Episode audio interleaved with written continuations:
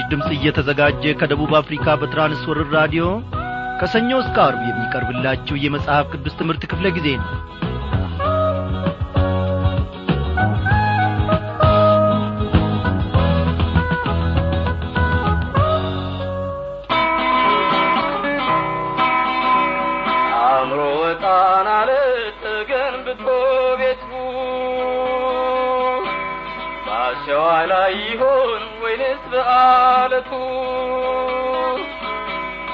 ንፋስ ጎርፍ ሲወርድ ሊታይ መሰረቱ ወዮ በዚያን ጊዜ ምን ይሆን ጽናቱ? ቤቴን በአለት ላይ በአለት ላይ ለጣል መሰረቱ። ጥሩ ወርቅን ልምረት ወርቅን ልምረት ለማለፍ እሳቱን እንደ ብልሃናጢ ብልሃናጢ ተገንብቶ ቤቴ። ግባ ራት ብላድር ራት ብላድር ኢየሱስ በሕይወቴ በሕይወቴ።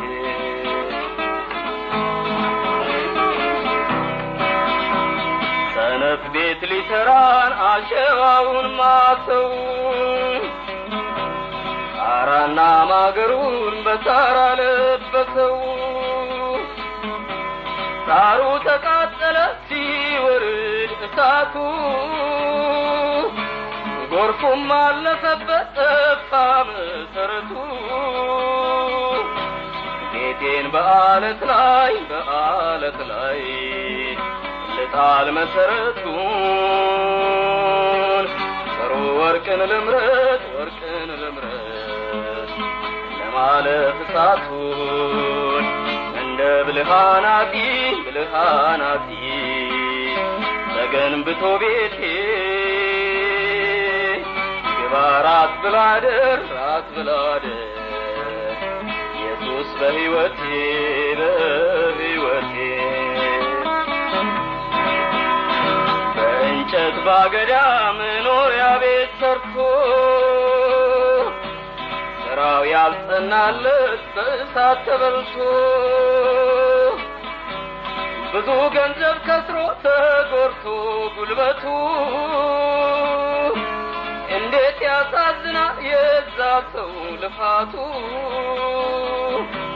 ቤቴን በአለት ላይ በአለት ላይ ልጣል መሰረቱን ጥሩ ወርቅን ልምረት ወርቅን ልምረት ለማለፍ እሳቱን እንደ ብልሃናቲ ብልሃናቲ ተገንብቶ ቤቴ። ግባ ራት ብላድር ራት ብላድር ኢየሱስ በሕይወቴ በሕይወቴ። ወዳጆቼ ስንቶቻችንን በዚህን ሰዓት ኢየሱስ ክርስቶስ የልባችንን በር ሲያንኳኳ ግባ እራት ብላ የምንለው። እስቲ ራሳችንን እንመልከት። ኢየሱስ ክርስቶስ ማንም ድምፄን ሰምቶ በሩን ቢከፍትልኝ ከእርሱ ጋር ገብቼ ራት እበላለሁ ይላል። ወዳጆቼ በአሁኑ ዘመን የምንመለከተው እንዲህ ዐይነትን ቤተ ክርስቲያን እንዲህ ዐይነትን ሕይወት ነው ኢየሱስ ክርስቶስ የሌለበት ቤተ ክርስቲያን ኢየሱስ ክርስቶስ የሌለበት ሕይወትን ዛሬ እየተመለከትን ነው። ቤተ ክርስቲያንን ስናስብ ምንጊዜም ማንን ነው የምናስበው? ኢየሱስ ወይም እግዚአብሔር በዚያ እንዳለ የእግዚአብሔር ማደሪያ እንደሆነ እናስባለን ልባችን የእግዚአብሔር ማደሪያ እንደሆነ ሐዋርያው ጳውሎስ አስረግጦም ይናገራል በመልእክቱ ውስጥ። ግን በልባችን ውስጥ በእውነት እግዚአብሔር አለ ወይ? በሩን ጥርቅም አድርገን የልባችንን ማለቴ ነው ዘግተን ኢየሱስ ክርስቶስ ውጪ ቆሞ እባካችሁ ክፈቱልኝ ይላል። ማንም ቢከፍትልኝ ይላል። እገሌ ነው አላለም። ከቋንቋና ከነገድ ወይም ደግሞ ከመልክና ከችሎታ አንጻርም እንኳን ፈጽሞ መስፈርትን አላስቀመጠም። ማንም ቢከፍትልኝ ይላል። እስቲ ይህንን ቃል ተመልከቱ። ማንም ቢከፍትልኝ ሴት ነው አላለም ወንድ ነው አላለም መስፈርት ፈጽሞ አላስቀመጠም። ይህንን ቋንቋ የሚናገር አላለም። ያንን ቋንቋ የሚናገር ቢከፍትልኝ አላለም። ማንም ቢከፍትልኝ ነው የሚለው ጌታችን ኢየሱስ ክርስቶስ። ስለዚህ ወገኖቼ ከእኔና ከእናንተ ዛሬ በዚህች ምሽት ለኢየሱስ ክርስቶስ በሩን ከፍቶ ወደ ሕይወቱ የሚያስገባ ወደ ቤተ ክርስቲያኑ የሚያስገባ ማን ነው ፈቃደኛ ዛሬ ለቤተ ክርስቲያን በዚህ ዐይነት መጐሳቆል ዛሬ ለምድራችን በዚህ ዐይነት መጐሳቆል እኔና እናንተ ምክንያት ሆነን ተገኝተናል። ኢየሱስ ክርስቶስን ወደ ልባችን አናስገባም። ኢየሱስ ክርስቶስን ወደ ቤታችን ወደ ጓዳችን አናስገባም። ኢየሱስ ክርስቶስን እነሆ ወደ ምድራችን ልናስገባ ፈቃደኛ ሆነን አልተገኘንም። ቤተ ክርስቲያን ገፋችኝ እንዲሆንኩኝ እንላለን። እኔና እናንተ የዚህ ሁሉ ምክንያትና መንስኤ ሆነናል ቤታችንን በምን ላይ መስርተናል? ሕይወታችንን በምን ላይ መስርተናል? እግዚአብሔር እያንዳንዳችንን ይርዳን። ደለለኝ በዚህ ዝማሬ ስላገለገለን እግዚአብሔር ይባርከው እያልን ወደ ዕለቱ ጸሎታችን ከማለፌ በፊት ሰላምታዬን አስቀድማለሁ። ወገኖቼ እንደምን አመሻችሁ? ሰላምታዬን አልዘነጋው ከእግዚአብሔር ጋር ያለን ግንኙነት ከቃሉ አንጻር ምን ይመስላል የሚለውን ለማስቀደም እፈልጌ እንጂ። በዛሬው ምሽት ክፍለ ጊዜ ጥናታችን እንደ ተለመደው እንግዲህ ተከታታዩን የትንቢተ ሆሴን መጽሐፍ ጥናታችንን እንቀጥላለን ማለት ነው። እግዚአብሔር ይክበር ይመስገን። እስቲ እናመስግን። ጌታችን መድኃኒታችን ኢየሱስ ክርስቶስ በዚህ ሰዓት ደግሞ ወደ ልባችን እንጋብዝሃለን ቃልህን እግዚአብሔር አምላካችን ሆይ እንደሚገባው አላከበርንም። ለአንተም እንደሚገባ ደግሞ አልታዘዝንም። አንተ እንደ ፈለግከው አንተ እንዳዘዝከን ለአንተ አልሮጥንም ለአንተም አልኖርም። ሕይወታችን እነሆ እግዚአብሔር አምላኬ ለሌሎች መልካም ምስክርነትን የሚሰጥ አይደለም። ከዓለማውያን ጋር ተመሳስለናል። ቋንቋችን አንድ ሆኗል። አካሄዳችንና አንዷኗራችን አንድ ሆኗል። የተደባለቀ ሕዝብ ሆነን ተገኝተናል። እግዚአብሔር ሆይ ይህ ሁሉ ፈቃድ አይደለም እነሆ ከቃልህ እንደ ተማርነው በትላንትናውም ምሽት ለአንተ እንድንለይልህ ያንተም ሆነን ደግሞ ከሌሎች ተለይተን ምስክርነትን ነፍሳትን ብዙ ጌታዬ ቁም ነገሮችን ባለንበት አካባቢ ላለንበት ኅብረተሰብም ደግሞ እንድንመሰክርና እንድናተርፍ ፈቃድህ ነው ይህንን ማድረግ አቅቶናል ተስኖናል ቃልህን በየጊዜው እንሰማለን። እነሆ እግዚአብሔር አባቴና አምላኬ ከዚህ ዐይነት መንፈሳዊ ዝቅጠት ደግሞ እንድታወጣን እንለምንሃለን። እነሆ እግዚአብሔር አምላኬ ሆይ ተደብቀን ሳዩን በግላጭ ኀጢአትን እናደርጋለን ተዳፍረናል እግዚአብሔር ሆይ ከዚህ ዐይነት መንፈሳዊ ውድቀት ደግሞ እያንዳንዳችንን በጌታ በኢየሱስ ክርስቶስ በአንድ ልጅ ታደገን። እባክ አምላኬ ሆይ ሰላሳና ስልሳ መቶ ፍሬም የምናፈራል ልጆች አድርገ ልባችንን በዚህ ሰዓት ሥራ እኔ ነገ ጠዋት አልልም በዚህች ሌሊት አልልም። ቃልህን ከሰማንበት ከዚህ ሰዓት ጀምሮ የተፈወስን ለአንተ የምንኖር እግዚአብሔር አምላኬ ሰዎች አድርገ እንድትሠራን እንለምንሃለን ኤፍሬምን እንዳልተገላበጠ ቂጣ ነው እንዳልከው። እግዚአብሔር አምላኬ እኛም እንደዚህ ሆነን እንዳንገኝ በዚህ ሰዓት በመንፈስ ቅዱስህ ቀስቅሰን። አቤቱ አምላኬ ሆይ ኤፍሬም ከአሕዛብ ጋር ተደባለቀ ብለህ ደግሞ እነሆ አንተ በነቢዩ በኩል እንደ ተናገርክ እግዚአብሔር አምላኬ ሆይ ከማይመስሉን ነገር ከማይመስሉን ሰዎች አካሄዳችንን እግዚአብሔር ሆይ አንድ አድርገን። አንተን እንዳናስከፋ አንተን እንዳናስመርር ሕይወታችንንም ደግሞ በዘቀጠ ስፍራ እንዳንጥል እግዚአብሔር ሆይ በዚህ ሰዓት እንድትለየን እንለምንሃለን። ለአንተ የተለየ ወገን አድርገ እግዚአብሔር ሆይ ልባችንን ሕይወታችንን ሁለንተናችንን ትሠራ ዘንድ እንለምንሃለን። አሁን ደግሞ በመካከላችን ተገኝ ቃልን ያለ መከልከል ላክልን። በወደድከውና ባከበርከው በኢየሱስ ክርስቶስ በአንድ ልጅ ስም አሜን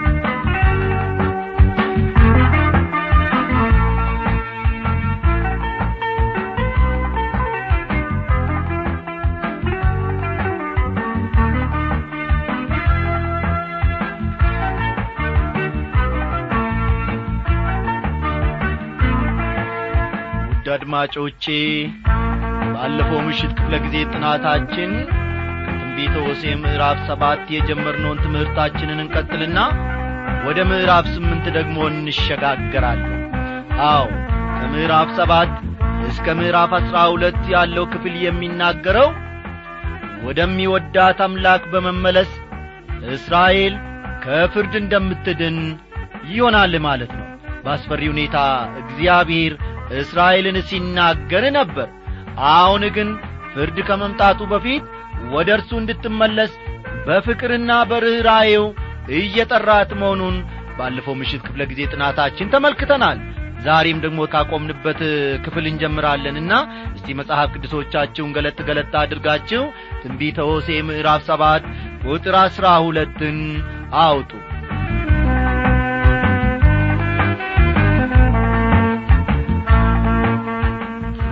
ሲሄዱ አሽክላዬን እዘረጋባቸዋለሁ። እንደ ሰማይ ወፎች አወርዳቸዋለሁ መከራቸውንም ሲሰሙ እገስጻቸዋለሁ ይላል። ልጅ በነበርኩበት ጊዜ ወገኖቼ በአንድ ጎኑ ክፍት የሆነ ሳጥን ከክርታስም የተሠራ ወይም ከካርቶንም የተሠራ ሊሆን ይችላል። እናዘጋጅና ተመልከቱ በአንድ ጎኑ ክፍት የሆነ ሳጥን እናዘጋጅና በአፉ በመድፋት ገርበብ አድርገን በአንዲት ትንሽ እንጨት እናስደግፈዋለን። ያንን ያስደገፍነውን እንጨት በሲባጎ እናስረዋለን። ከዚያ መደዳውን የበቆሎ ፍሬዎችን ራቅ አድርገን ከሳጥኑ ጀምሮ ማለት ነው እናስቀምጣለን። እኛ ደግሞ አንድ ድብቅ ቦታ እንሆንና እርግቢቱ መታ ጥራጥሬዎችን መልቀም እስክትጀምር ድረስ ቁጭ ብለን ተደብቀን እንጠባበቃለን። ጥሬዎቹን እየለቀመች ወደ ፊት በሄደች ቁጥር ሳጥኑ ውስጥ እርግቧ ትገባለች።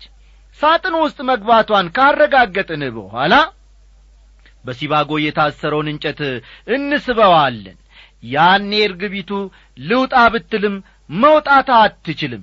ሳጥኑ ተደፍቶባታልና አይምሮ የሌላት ሰነፍ እርግብ ማለትም እንግዲህ ይኸው ነው። እዚህ ላይ እግዚአብሔር የሚለውም ይህንኑ ነው። መረቡን ይዘረጋባቸዋል ከቶም ማምለጥ አይችሉም ይላል። እስቲ ቀጠል አድርገን ቁጥር አሥራ ሦስትን ደግሞ እንመልከት። ከእኔ ፈቀቅ ብለዋልና ወዮላቸው በእኔም ላይ አምፀዋልና ጥፋት ይምጣባቸው። እኔ ልታደጋቸው ወደድኩ እነርሱ ግን በሐሰት ተናገሩብኝ ይላል። እግዚአብሔር የደህንነት መንገድ ለእነዚህ ሕዝብ አዘጋጅቶላቸዋል። እነርሱ ግን ወደ እርሱ መመለስን አልፈለጉም። ቁጥር አሥራ አራት በመኝታቸው ላይ ሆነው ያለክሱ ነበር እንጂ በልባቸው ወደ እኔ አልጮኹም ስለ እህልና ስለ ወይን ጠጅ ይሰበሰቡ ነበር በእኔም ላይ አመፁ ይላል። ተመልከቱ ከቃሉ እንደምንረዳው በአገሪቱ የመጣው ድርቅና ረሃብ የእግዚአብሔር ፍርድ ነው ብለው አላሰቡም። ይልቁንም ምግብ ስለ ጐደለባቸው ያለክሱ ነበር። ቁጥር አሥራ አምስትና አሥራ ስድስት እኔም ክንዳቸውን አስተማርኩና አጸናው እነርሱ ግን ክፉ ነገርን መከሩብኝ ወደ ከንቱ ነገር ተመለሱ እንደ ተንኰለኛ ቀስት ሆኑ። አለቆቻቸው ከምላሳቸው ቁጣ የተነሣ በሴፍ ይወድቃሉ። ይህ በግብፅ ምድር ውስጥ መሳለቂያ ይሆንባቸዋል ይላል እንደ ተንኰለኛ ቀስት ሆኑ ይላል። ብዙ ጊዜ ኢላማውን እንዲመታ ቀስቱን ክሩ ላይ ታደርጉትና ትለጥጡታላችሁ። ክሩ ግን ሳታስቡት ይበጠሳል። ተንኰለኛ ቀስት ስለሆነ ልትተማመኑበት አትችሉም። ወደ አልታሰበበትም አቅጣጫ ይሄዳል። በግብፅ ምድር መሳለቂያ ይሆንባቸዋል ይላል። በከንቱ እርምጃና ድርጊታቸው ግብፅ ትስቅባቸዋለች መቀለጃና መዘባበቻ ታደርጋቸዋለች። ሆሴ በዘመኑ የተወደደ ነቢይ አልነበረም። ልብ በሉ። ሆሴ በዘመኑ የተወደደ ነቢይ አልነበረም። በዚህም ዘመን ቢሆን ሆሴ የሚወደድ ነቢይ ነው ማለት አይቻልም። ያም ሆነ ይህ በሚገባ ብናደምጠው ለዚህ ዘመን የሚሆን መልእክት አለው ቃሉ ወገኖቼ። እንግዲህ ከዚህ ከምዕራፍ ሰባት እግዚአብሔር ድንቅ ነገርን አስተምሮናል። ስለዚህም ደግሞ እግዚአብሔርን እጅግ አድርገን እናመሰግናለን። በመቀጠል ደግሞ የምዕራፍ ስምንትን ትምህርት አብረን እንመለከታለን።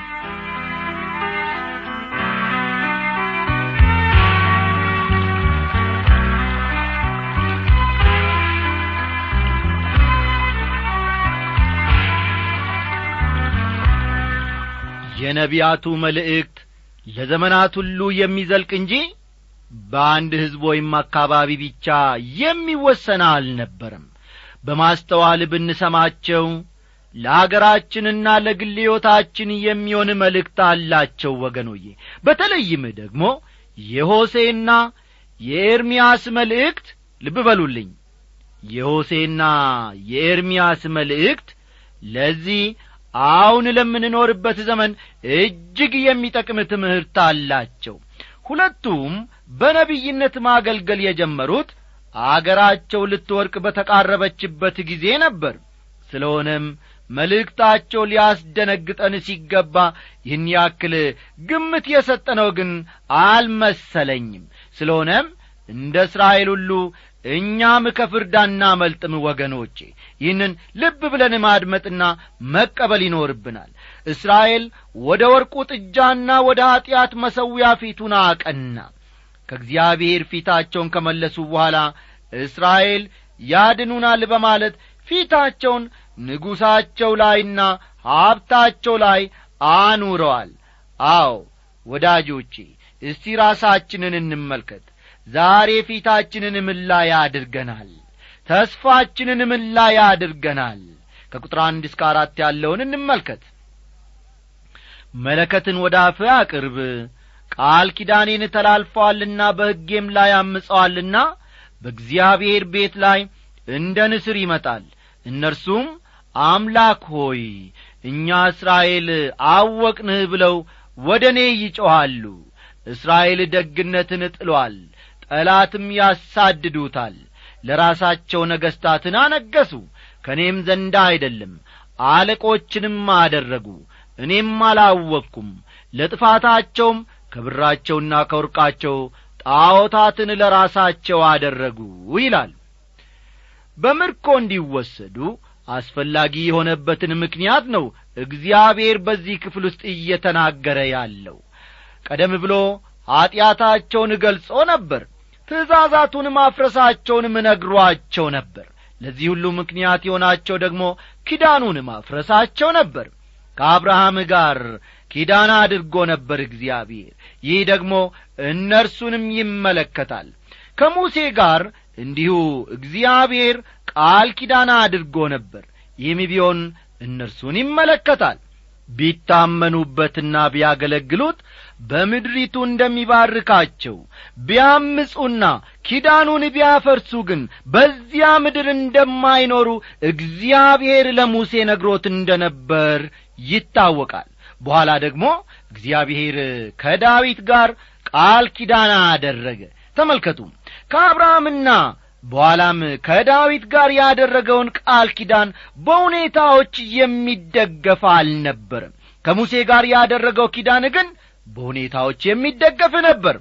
ኪዳኑን ካልጠበቁ እግዚአብሔር ይፈርድባቸዋል ይህንን አስታውቋቸዋል። ስለዚህም ከምድሪቱ ይነቅላቸዋል። እንዲህ ሲባል ግን ምድሪቱን ለዘላለም እንደ ሰጣቸው እንደ ተጠበቀ ሆኖ ነው።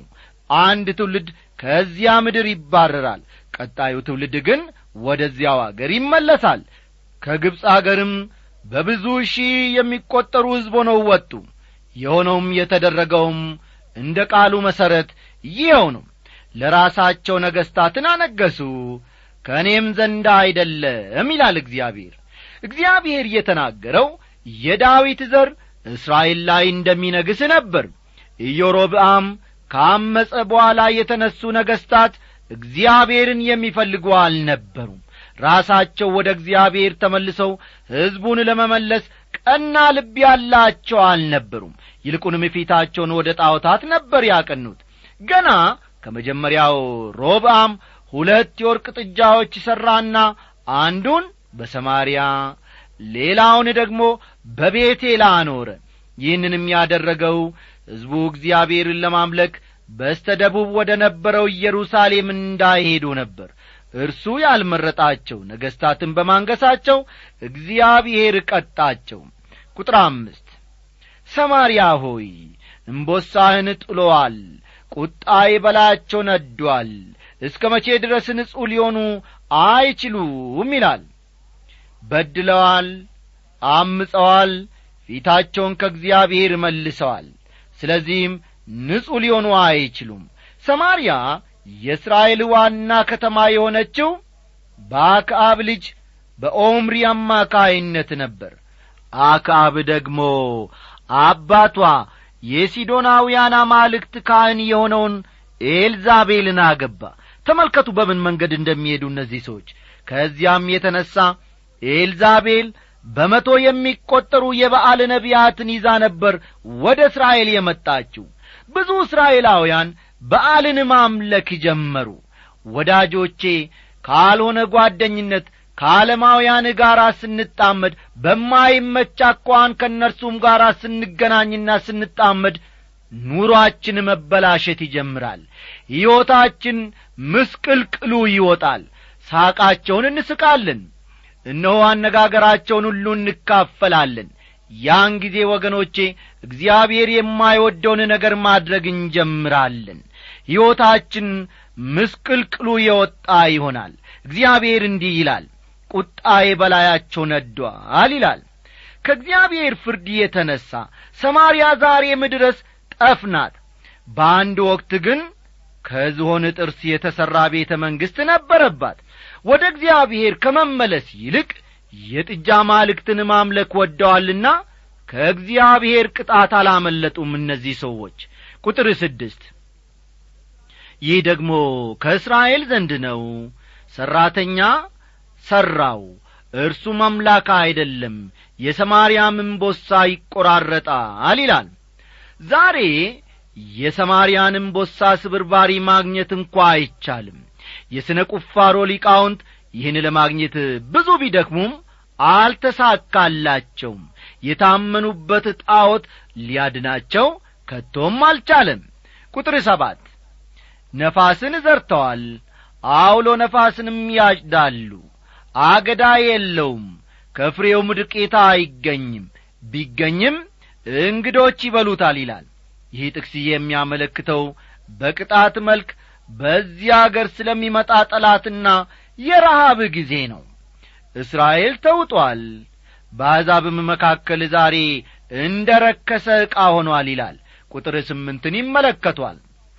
እስራኤል ተውጧል የሚለውን ቃል ተመልከቱ። በአሁኑ ዘመን የእስራኤል ነገዶችን በስም ስማቸው ለይተን ማወቅ አይቻለንም። እኔ እንደማስበው ከምርኮ በኋላ ወደ አገራቸው ሲመለሱ አስሩ የእስራኤል ነገዶች ከይሁዳ ጋር ተደባልቀዋል። አስተዋላችሁ? ከምርኮ በኋላ ወደ አገራቸው ሲመለሱ አስሩ የእስራኤል ነገዶች ከይሁዳ ጋር ተደባልቀዋል። ስለሆነም ለይቶ ማወቅ አይቻልም። ቁጥር ዘጠኝ ለብቻውም እንደሚቀመጥ እንደ ምድረ በዳ አህያ ወደ አሶር ወጥተዋል። ኤፍሬምም ወዳጆቹን በእጅ መንሻ ገዛ ይላል። እስራኤል እርዳታ ፍለጋ ወደ አሶር ሄደ። የአሶርን እርዳታ መግዛት ፈለገ። ኤፍሬም ወዳጆቹን በገንዘብ ገዛ የተባለውም በዚህ ምክንያት ነው። ይሁን እንጂ ውሎ አድሮ እንደ ታየው የሚጠብቀውን እርዳታ ካሶር ማግኘት አልቻለም ኤፍሬም። እንዲያውም እስራኤልን እንዲቀጣ እግዚአብሔር ባሶር ተጠቅሞበታል።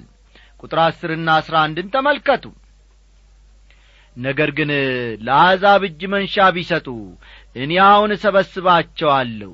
ከንጉሥና ካለቆችም ሸክም የተነሣ ይደክማሉ። ኤፍሬም ኀጢአትን ለመሥሪያት መሰዊያ አብዝቶአልና መሰዊያ ለኀጢአት ይሆንለታል ይላል። መሰዊያ እግዚአብሔር የሚመለክበት ስፍራ ነው። አስተዋላችሁ? መሰዊያ እግዚአብሔር የሚመለክበት ስፍራ ነው።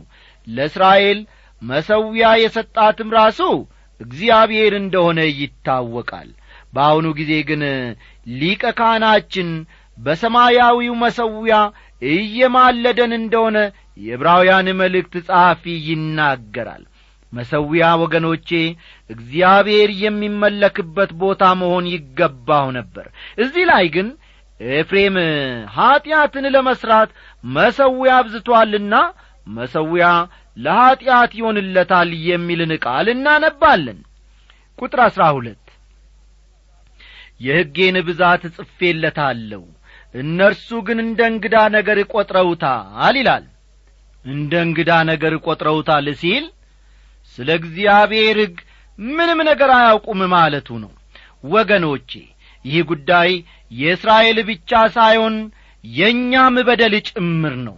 አንዳንድ ክርስቲያኖች ነን ለእግዚአብሔር ቃል ምን ያክል እንግዳ እንደሆኑ ሳስብ እኔን በጣም ይገርመኛል። ለእግዚአብሔር ቃል የተለየ ትኩረት መስጠት ያለብንም ከዚህ የተነሣ ነው። በበኩሌ የቤተ ክርስቲያን መጋቢዎች በሌሎች የቤተ ክርስቲያን አስተዳደር ውስጥ መሳተፍ የለበትም ባይ ነኝ። ትኩረቱን ሁሉ የእግዚአብሔርን ቃል ለማስተማር ማዋል ይገባዋል። ቁጥር አሥራ ሦስት መሥዋዕቴን ያቀርባሉ ሥጋንም ያርዳሉ ይበላሉም። እግዚአብሔር ግን አይቀበላቸውም በደላቸውንም ያስባል ኀጢአታቸውንም ይቀጣል እነርሱም ወደ ግብፅ ይመለሳሉ ይላል ሃይማኖታዊ ሥርዓቶችን ይፈጽማሉ። ሃይማኖታዊ ቃላትን ያነበንባሉ እንጂ ከዚህ ያለፈ ነገር የላቸውም። ማንነታቸውን ጌታ ያውቃል ወገኖቼ ከዚህም የተነሣ አይቀበላቸውም። ጌታ ይመስገን ጌታ ይባረክ እግዚአብሔር ይባርክ ወንድም ገሌ ይላሉ። ነገር ግን የአፍ ልማድ ሆኖባቸው እንጂ ትርጉሙን የሚያጤኑት እጅግ ጥቂቶች ናቸው በደላቸውንም ያስባል ኀጢአታቸውንም ይቀጣል እነርሱም ወደ ግብፅ ይመለሳሉ ይላል። ባቢሎን አሶርን በደመሰሰችበት ጊዜ ከአስሩ ነገዶች አብዛኞቹ ወደ ባቢሎን ከተወሰዱ አይሁዳውያን ጋር በመቀላቀል ወደ አገራቸው ተመልሰዋል። በባቢሎንም ምርኮ ዘመን ብዙዎች ወደ ግብፅ መግባታቸውን ከትንቢተ ኤርምያስ ተመልክተናል። እስቲ ቁጥር አሥራ አራትን አንብበን የዛሬው የመጨረሻ መልእክታችን ወይም ክፍላችን እናደርጋለን እስራኤል ፈጣሪውን ረስቶአል መስገጃዎችንም ሰርቶአል ይሁዳም የተመሸጉትን ከተሞች አብዝቶአል እኔ ግን በከተሞች ላይ እሳትን እሰዳለሁ ይላል። በኢየሩሳሌም በነበረው መቅደስ ምትክ ሌላ መቅደስ መሥራት ፈልገዋል። እግዚአብሔር ግን በኢየሩሳሌም በነበረው መቅደስ ብቻ ነበር መሥዋዕት እንዲቀርብ ያዘዘው። በዚህ ኀጢአት ይሁዳም ተባባሪ ሆኗል። ስለሆነም እርሱም ከኀጢአት አያመልጥም በመጀመሪያ ደረጃ እነዚህ የእስራኤል መቅደሶች ይፈርሳሉ። ከየትኛውም ስፍራ ይልቅ ሰሜናዊው የእስራኤል ምድር ጠፍ ወይም ምድረ በዳ መሆኑ በጣም ነው የሚገርመኝ። ዛሬም ቢሆን ወገኖቼ የእግዚአብሔር ፍርድ በዚያ ስፍራ እንዳለ በርግጥ መመልከት ይቻላል። እግዚአብሔርን ስለዚህ ድንቅ ቃሉ እጅግ አድርገን እናመሰግናለን። የዛሬው ትምህርታችን እዚህ ላይ አበቃ ሌሊቱም መጥቷል። መንፈስ ቅዱስ ግን ሥራውን አላበቃም። ደናደሩልን